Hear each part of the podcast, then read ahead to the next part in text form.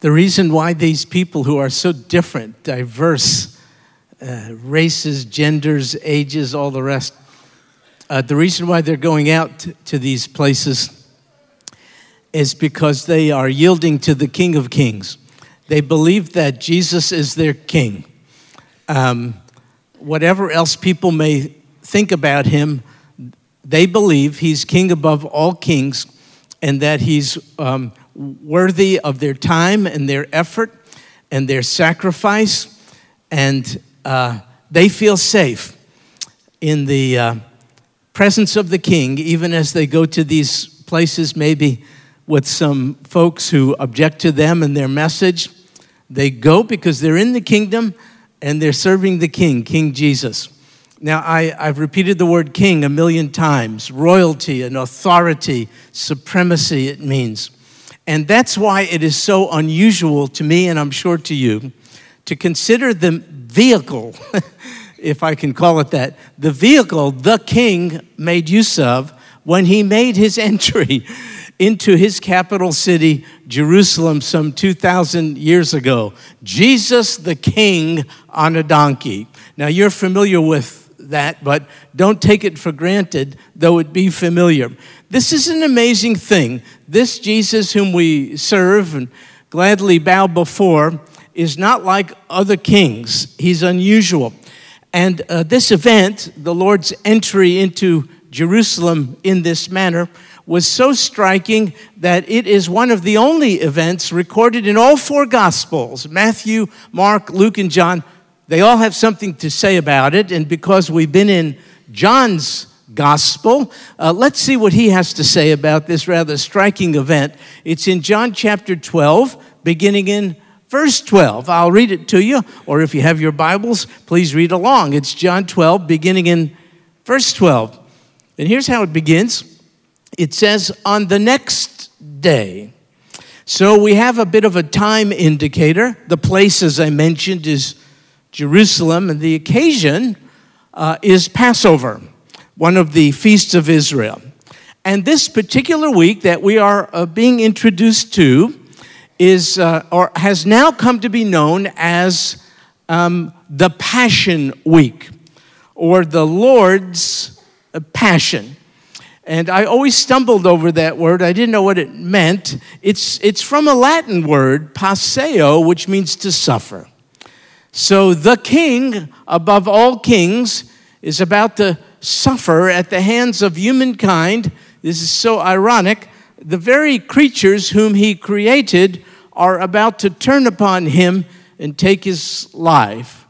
Well, royal divine kings can't die unless they become man, and that's what the Lord did. So, this is his week of suffering. The King of Kings, the one who has no beginning nor end, the one who's uh, accountable to no one for his existence, the one who, in fact, can speak things into existence in the power of his word, this one is submitting to a horrific week of suffering, culminating in perhaps the most uh, torturous form of capital punishment ever devised by humankind. He'll be pierced through and impaled on, on a tree. He'll be, he'll be crucified. This is his, this is his passion week.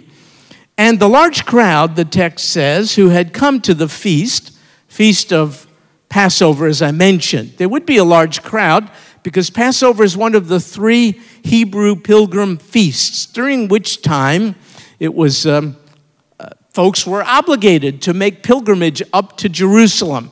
And so the normal population of Jerusalem, whatever it was, would be multiplied um, um, multiple times by the pilgrims there for this particular feast. In fact, Josephus, a historian you may be familiar with, uh, approximates that there were 2,700,000 visitors to Jerusalem on this occasion. If you have been to Jerusalem, you know it's kind of not a big place. Its streets are narrow and it's crowded. Can you imagine its normal population swelling by almost 3 million? Well, when they heard that Jesus was coming to Jerusalem, yeah, the word traveled far and wide. This unusual rabbi Jesus surely would be there. as an observant Jew, along with the others during this pilgrim feast. And they had heard lots of things about Jesus, but one of the most remarkable things that was going around is that he gave life to a man who had been dead for four straight days. He untombed him, commanded him to walk and live, and he would live. And the normal enthusiasm for the Passover was uh, multiplied by the fact that this miracle working Jesus would be there, and they might even get a chance to see Lazarus, who had been dead but is now alive. And so, this crowd, this massive crowd, according to verse 13, took the branches of the palm trees and went out to meet him. So, um, here's a, an idea of the kind of palm tree they got the branches from. Some say they got this from the Mount of Olives, which was nearby. Others say no, they went uh, further away to Jericho, called the City of Palms, and they brought the uh, palm leaves from there. This is a date palm tree, uh, and they are flourishing in Israel even now, as they did 2,000 years ago. It can grow to heights of 50 or 60 feet, and those branches could extend six or seven feet, and they look like fans. And people would use them, you see, as fans to line the streets of a dignitary or important person traveling down the street. And so they cut down these it's from a date palm tree. They cut down these leaves in order to honor this very unusual Rabbi Jesus. And uh, as a result of their use of the palm leaves, that day uh, down to this very day is called Palm Sunday. That's where we got the name Palm Sunday from their use of the palm leaves. And so it says they, the crowd began to shout. This is what they shouted Hosanna, Hosanna Blessed is he who comes in the name of the Lord, even the King of Israel. And Hosanna, folks, it means God save us. It's a Hebrew word. And they got the word from Psalm 118. On this occasion, Jews going up to Jerusalem as pilgrims would sing along the way, would make their journey more mean- meaningful and less difficult. And one of the Psalms they would sing on Passover on their way up to the temple was Psalm 118, from which this exclamation is taken Hosanna, God save us. So I wonder, and I ask you, is it a good thing that the crowd 2,000 years ago in Jerusalem, is it a good thing that they were honoring this Jesus, our Lord, in this fashion? And shouting to him, God, save us. Well, you would think if you responded too quickly, surely this is a good thing, uh, but maybe it's not such a good thing. I'm certain in the crowd there were some, maybe even many, who understood what they were saying and who were, in fact, offering tribute to their Savior, the Savior of all who call upon His name. I'm sure they were sincere and with full understanding acknowledged his messiahship in doing what they were doing. But I'm just as sure that many in the crowd, in fact, many, perhaps most, didn't understand what they were doing at all. My guess is they were envisioning a Messiah. They wished it was Yeshua, this Jesus, but I think they were envisioning a Messiah, a deliverer, after their own making. You see, they were celebrating and they were hopefully imagining the coming of uh, Jesus as deliverer from Roman oppression.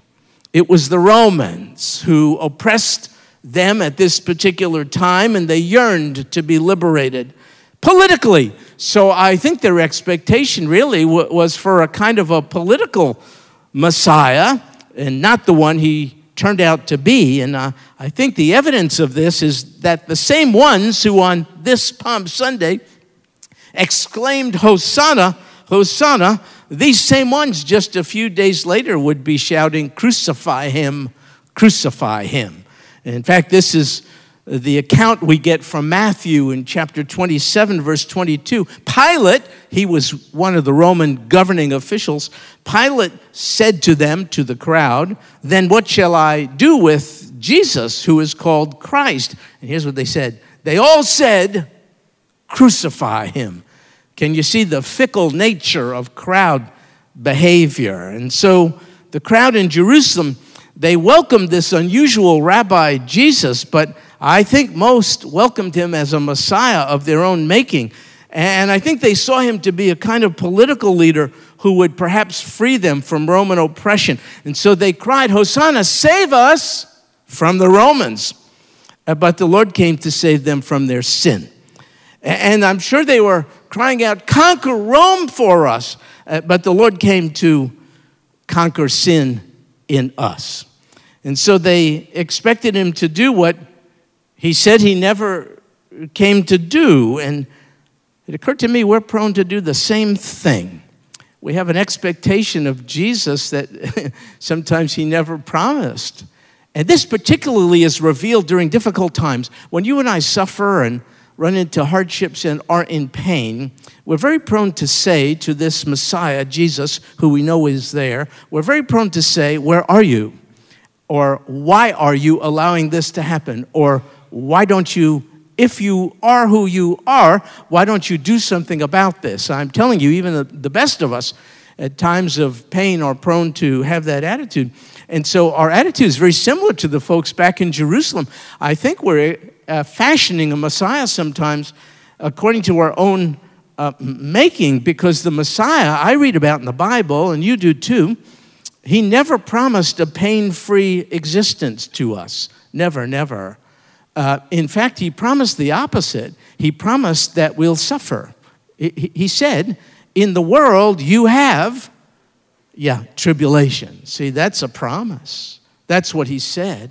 So, a lot of times in distress, our expectations of what Jesus came to do are, are get a little distorted. He, he did not come to deliver us from the pains of life, He came to deliver us through the pains of life until we enter into eternal life, see Him face to face, and then in an instant, everything, even the pains of life, will make sense.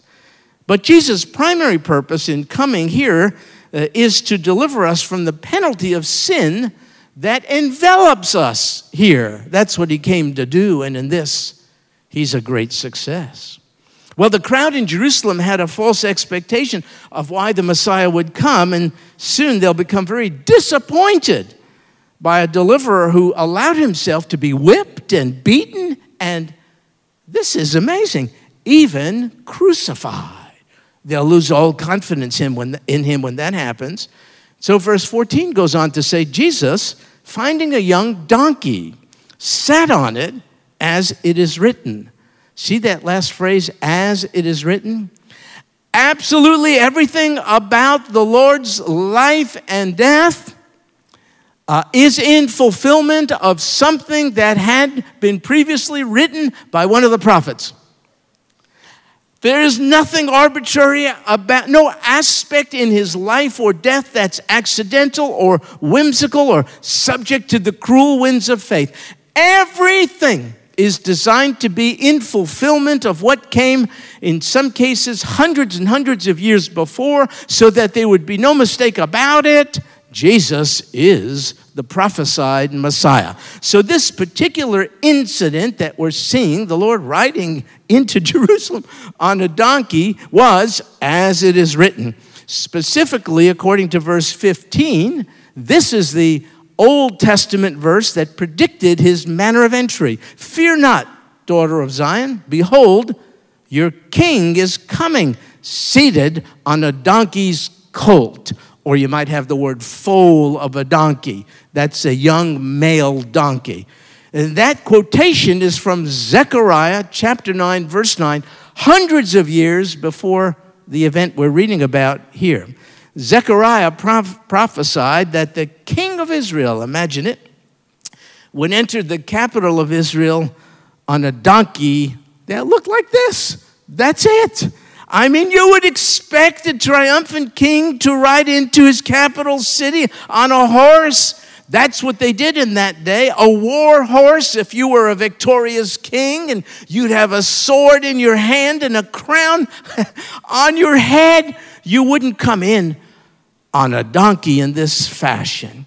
And I'll bet you on that Palm Sunday, the Roman soldiers standing guard to make sure the crowd would not get out of hand, I'll bet you they had a good laugh. Because when the Romans envisioned a triumphal entry through the gates and archways and streets of Rome, I tell you, it wasn't like this at all. Which leads to the question why then did King Jesus come into Jerusalem this way? Well, for one thing, as I mentioned, he did it so as to be specifically and precisely in compliance with Zechariah's prophecy. Here, in fact, is the full statement of the prophecy in Zechariah 9 9. Rejoice greatly, O daughter of Zion. Shout in triumph, O daughter of Jerusalem. Behold, your king is coming to you. He is just and endowed with salvation, humble and mounted on a donkey, even on a colt, the foal of a donkey. That's Zechariah's prophecy hundreds of years later. It's being fulfilled by none other than Jesus of Nazareth. So the Lord came into Jerusalem in this very unusual way, purposefully to demonstrate that he was coming specifically in fulfillment of Zechariah's prophecy. And there's another reason why he entered Jerusalem this way. I think it is to demonstrate not just that he was the Messiah, but what kind of Messiah was he? See, when a king was intent on war, he came riding on a horse. But when a king was coming in peace, he would enter a city riding on a donkey. And so the Lord is making quite a statement here. His manner of entry is symbolizing his mission. He did not come to make war against Rome, he came to make peace between God and man. And so, this means of transportation, a donkey, was all part of the Lord's plan. Nothing was at random. Uh, now, folks, when he came into Jerusalem on that day, I assure you he could not be heard by close to three million people, uh, but he could be seen by most of those. And that's why he, he gave this wordless sermon Look at me. Look at the manner of my entry into Jerusalem. I'm the one whom Zechariah spoke of, riding on a donkey. Now, by the way, let's take a few minutes to talk about the donkey. I mean, the donkey gets a lot of play in this text for good reason. Luke's account, for instance, of this episode in chapter 19 tells us that the Lord sent two of his disciples to go into a village on the Mount of Olives. There he told them they'll find a colt and uh, it's going to be tied up. It's a, a young donkey's colt, and uh, it's a colt on which no one has ever sat, the Lord told them he told them, Untie it and bring it to me. And he said, By the way, if anyone asks you, it's kind of weird for you to go into a village, take a donkey that's not yours. So if anyone asks you, what you, What's up? What are you doing? You want to tell them the Lord has need of it. And you see, the Lord gave them very, very specific information, detailed instructions. He, he knew about everything in advance. He knew the location of the colt. He knew it would be tied up. He knew no one had ever sat on it before. He knew people would probably respond by asking, What are you doing? He told them how they are to respond back. Folks, he's in control of everything. And I tell you, his disciples, not just the two, but the others, they needed to see this because in a few days, everything is up for grabs. Everything they were counting on is out the window. Their whole life and hopeful expectation of a kingly Messiah who's going to liberate them from Roman oppression. This one who they these Galilean fishermen were by faith following is going to be crucified. In a few moments, they're going to think everything is out of control, and they need evidence of the fact that it's not true. Uh, the Messiah is fully in control, and there he's demonstrating his sovereignty you see. He's going to be taken, he's going to be tried, he's going to be mocked, beaten, and murdered. Everything will seem hopeless to them, but it is not. He's in control entirely. In fact, folks, nobody could have taken his life if he didn't choose voluntarily to lay it down. And so I was thinking that a major cause of hopelessness for me, when I get hopeless, and therefore I assume for you, is when we underestimate the sovereignty of God that will really drive us into a downward spiral of hopeless despair. When we minimize the sovereignty of God, we get a surprised uh, a, a call in the night with terrible news. We dread those. We lose a job, we get a medical diagnosis we didn't see coming, a family member is in trouble of one kind or another, and we're overtaken by this unfortunate turn of events. The cruel winds of fate have bitten us again. And it's all because we are underestimating the sovereignty of God. He's never out of control. He's surprised by nothing. He sees everything coming, and He can use all things, even those things that rock us. He can use all things for the good. He's Lord and He's Master, and yet He's quite an unusual one. He said to them, If anyone, this is Luke's account, if anyone asks you, Why are you untying it? you shall say, The Lord needs it. That's what you should say. But you could ask the question how in the world could a Lord need anything? He had everything, but he laid it all aside. And he became as one who had very little of what the world offers. Though ruler of all, he possessed nothing. He didn't have a donkey. You see, he's the most unusual king and Lord. He had so very little of the world's goods. In fact, he had more need than he had material stuff. The Lord of hosts, it's amazing, has need of a donkey. And this donkey is one we read on which no one has ever sat. You know what that means? It would buck. That's what they do. It's untrained, it would buck, but we see our Lord's sovereignty extending to all creatures, even this donkey, so that when the Lord sat on it, it didn't kick, it didn't fight to have its divine rider removed at all.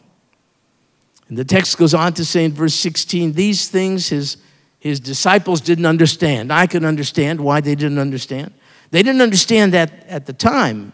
But when Jesus was glorified, then they remembered all these things were written of him and that they had done these things to him. After he was glorified, in other words, after he was crucified but resurrected, then everything changed. The penny dropped and they got it. Oh my goodness, said they. What Zechariah and the other prophets said, all this is true of this Jesus who has risen from the dead. And their post resurrection perspective change things. And it must do it for us as well. Listen, folks, if all we have is a crucified Savior, we're in trouble. No, no, we have a crucified Savior who beat up on death.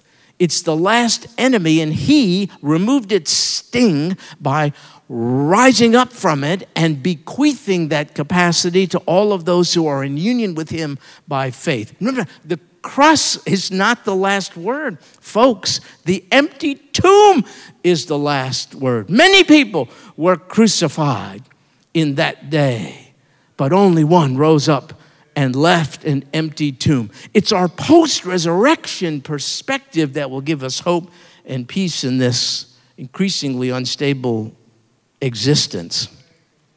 Now, verse 17 so the people who were with him, when he called Lazarus out of the tomb and raised him from the dead, they continued to testify about him. And for this reason, also, the people went and met him because they heard that he had performed this sign. So you see, I told you the size of the crowd, already large, was even larger because they wanted to see Lazarus and the one who gave him life. So, verse 19, the Pharisees, Jewish religious leaders, said to one another, You see, you're not doing any good. They said this to each other. They said, You're not doing any good. Why not? Look, the world has gone after him. In their frustration, do you see it? They said something without even realizing it that would, in fact, come to pass. I met a follower of Jesus one time from China. One time I met a follower of Jesus from India, from Korea, from Japan. I met a follower of Jesus one time from Argentina and another one from Venezuela. I have met followers of Jesus from Mexico. I, I have met followers of Jesus, folks who went out to him in Canada. I've met followers of Jesus who are from Russia and the Ukraine. I have met followers of Jesus from Pearland, Texas. The Jewish religious leaders, they don't get it. You're darn tootin'. No truer words were ever spoken. The world has gone after him.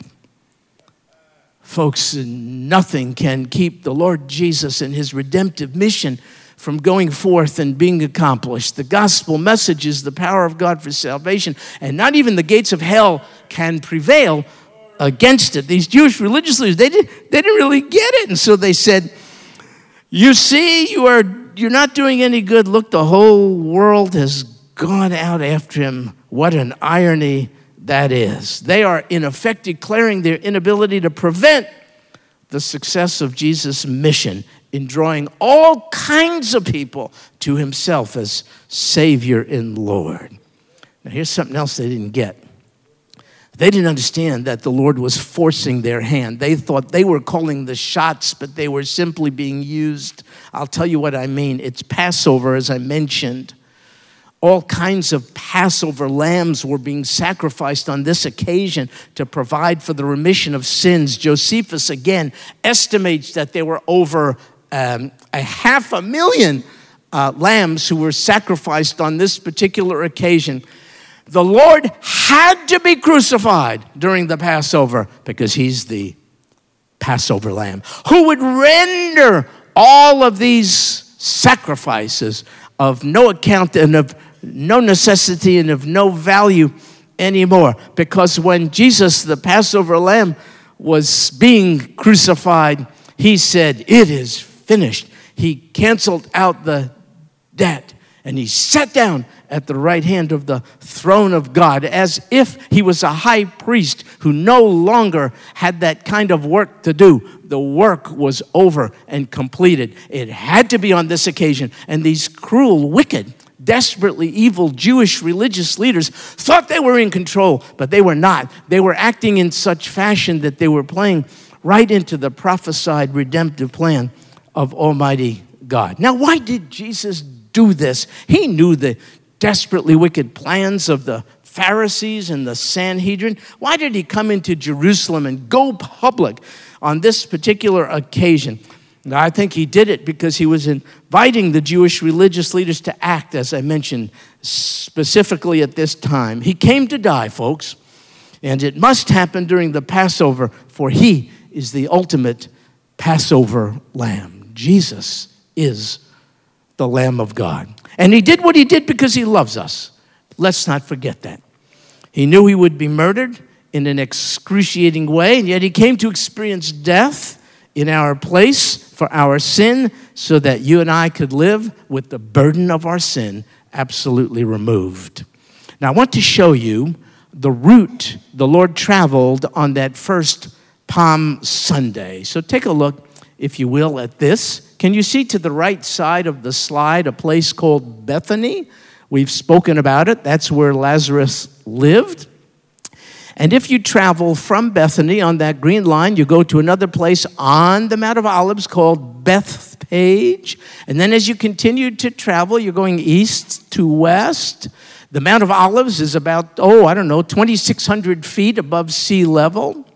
And so you're traveling across the Mount of Olives, and then you're going to go across a valley. It's a depressed area called the Kidron Valley. There was a walking bridge in that day, it does not exist today. The Lord would have walked over that bridge into that uh, rectangular area labeled temple. That's where the temple stood. And he would have entered, you can see it there, on the east side of the temple precincts. Specifically, he would have gone through uh, a specific gate known as the Eastern Gate. Later, it was called the Golden Gate. And there's something very interesting about that particular uh, gate.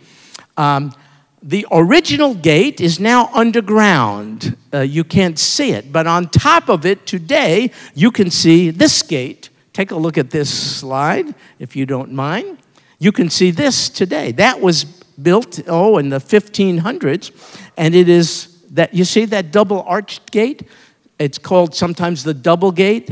That's the eastern gate, which stands right on the foundation of the gate in which, through which the Lord uh, passed on a donkey at his first coming. You see what you're looking at right now? That's the gate through which he will pass again when he returns. I've been to Israel a million times. That's there. Some of us, Lord willing, unless the rapture comes first, are going to go in October. If some of you are here, that's what you will see close up. That's the gate through which the Lord will return. But, but perhaps you're noticing a problem. It's bricked in. You see, Jerusalem was under the control of the Ottoman Turks, the ruler of which was someone called Suleiman the Magnificent. In 1541, he bricked it up. Why did he do it? He knew about the Bible. And he thought that Christians are naive and uh, they're living with undue faith in this rather mythological character, Jesus. And there's a legend about his return through those gates. And so, to um, keep that from, from persisting, he bricked up the gate so that would lay to rest this crazy fantasy that Christians have of their Savior coming through that gate. And not only that, perhaps you're noticing there's a cemetery outside that gate. You might be surprised to know it's a Muslim cemetery. The next time someone tells you Israel doesn't allow freedom of religion and is an apartheid state, Good night. That's about one of the holiest sites in Jerusalem, and the Israeli government has allowed a Muslim cemetery to be built right there. Now, why was it built right there? Because Muslim leaders believe Jesus, he's not the Messiah, he's not the Savior, he's surely not God in flesh, he's not divine, but he's a prophet. They will respect him as a prophet. And if he's a good prophet and a holy man, they say he will not defile himself. He will not render himself to be ceremonially unclean by walking through a place of the dead. That's why they put the Muslim cemetery right there. So you got a bricked in wall and you got a Muslim cemetery. I ask you a simple question Are those things going to keep Jesus from returning? No, they're not. He's coming again, and neither bricks nor cemetery will keep him from entering those very gates again. He's coming again to the Mount of Olives. And in fact, the same Zechariah who told us about his first coming also told us about his second coming. I'll read it to you. It's Zechariah 14 4. When we go to Jerusalem, I read this on the Mount of Olives. You'll see why. Listen. And in that day, his feet will stand on the Mount of Olives, which is in front of Jerusalem on the east, just as the map showed us. And the Mount of Olives will be, think about this, split in its middle from east to west by a very large valley, so that half of the mountain will move toward the north and the other toward the south. Folks, it will make a big valley. Who do you think is going to travel through it to enter those gates? And Zechariah 49 says, And the Lord will be king over all the earth. Folks, the first coming has taken place, just as we read. And the second coming will also take place, just as we read. The second coming, however, will be entirely different than the first coming. Please give me a few more minutes to read to you what this same gospel writer, John, tells us. He also wrote, you know, the book of Revelation. I'd like to read to you how he describes the Lord's second coming. First coming, humble, mounted on a donkey. Listen to his second coming, Revelation chapter 19, beginning in verse 11. John speaking. I saw heaven opened, and behold, a white horse, not a donkey. And he who sat on it is called faithful and true. Who else could that be? And in righteousness he judges and wages war. His eyes are a flame of fire and on his head are many diadems. He came with none the first time, he'll come with many the second. And he has a name written on him which no one knows except himself. He is clothed with a robe dipped in blood, and his name is called the Word of God. And the armies which are in heaven, clothed in fine linen, white and clean, were following him on white horses. From his mouth comes a sharp sword, so that with it he may strike down the nations. And he will rule them with a rod of iron. And he treads the winepress of the fierce wrath of God the Almighty. And on his robe and on his thigh, he has a name written King of Kings and Lord of Lords. Folks, he came the first time as Lamb of God. He will come the second time as the Lion of Judah. I close with these simple words. If you got his first coming right, you don't have a thing to worry about with regard to his second coming. But if you're missing the reason why he came the first time, to suffer and die on a cross for your sin and mine, waiting for you to take up his invitation to accept him as personal Savior, whose blood, the very blood that was on his white robe, was shed to cover up for the scarlet nature of your sin. If you get that right, all that that was involved in his first coming, not only do you have nothing to fear about his second coming, you are looking forward to it with hopeful expectation. But don't underestimate him. He came the first time to judge sin. I got it. But the second time, he comes to judge sinners. I'm telling you, if your sin is not judged in Jesus, it's judged in you. That's the choice you have to make. He came the first time for a little while. Don't miss this. He'll come the second time permanently.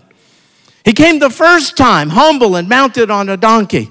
The second time, he will come to wage war against sinners. Folks, I beseech you, if you have not accepted this Jesus, an unlikely king, an unusual one, who came to effect peace between you and his Father, the mediator, and the only one who could do it, because on the divine side, he's the Son of God, and on the human side, he's the Son of Man. He can all, he's the only one who could take our hand and put it into the hand of his Father. No one else could stand in the gap. If you have not accepted him as the mediator between you and God, please do so tonight. Please say, Lord Jesus, thank you for coming the first time. I believe you would have come if it was just me. The world is going out to you, and I don't want to be left out. People of every kindred and tribe and tongue are coming to you. They don't have to have pedigree or credentials. Everyone who's coming to you comes with an empty hand, fully aware of sin, but there's no fullness of riches to offer. Everyone is coming to you simply saying, I am a sinner. Please save me by your grace and by your mercy. Oh God in heaven, change my status. Join me to yourself. Let me be united with your death, burial, and resurrection as you gave Lazarus new life from the dead of a physical kind. Oh God, elevate me from the deadness of my sin. Let me live anew and walk closely with you. I'm telling you, if you say that, if you utter that prayer as a reflection of your heart, even tonight, then the Lord Jesus says, I'm so pleased that you're on right terms now with my Father. I'm so pleased to be your Savior. Welcome into the family. And maybe you'll hear him, maybe you'll hear him nudge you a little bit and whisper in your ear, and you think this is good. The best is yet to come. I'm coming again. Folks, if you have not ever made that decision to accept the Lord Jesus Christ, please, as we dismiss soon, make your way to the Connection Center where there'll be people there uh, who will help you to accept the Lord Jesus Christ. Questions are permitted. Good questions. Why would He have me? Could He forgive my sin? Do you know what I'm like? What are His expectations of me? What if I fall into sin again? What does he want me to do? Those are good questions. There are people in that connection center, and they're there now, and they'll wait for you, and they'll listen to you as you pour out your heart, and then they'll help you to pray an invitation to accept the Lord Jesus Christ as your personal Savior so that you have no fear of the wrath of God to come. Remember, He came first humble and mounted on a donkey, but later the Lion of Judah. Get His first coming right and then you'll live in hopeful expectation of his second coming. I know we're getting late and there's all stuff to do, but please, your very eternity hangs in the balance. Go to the Connection Center, meet with someone there, give them a chance. Say, Will you lead me to Christ? Say that.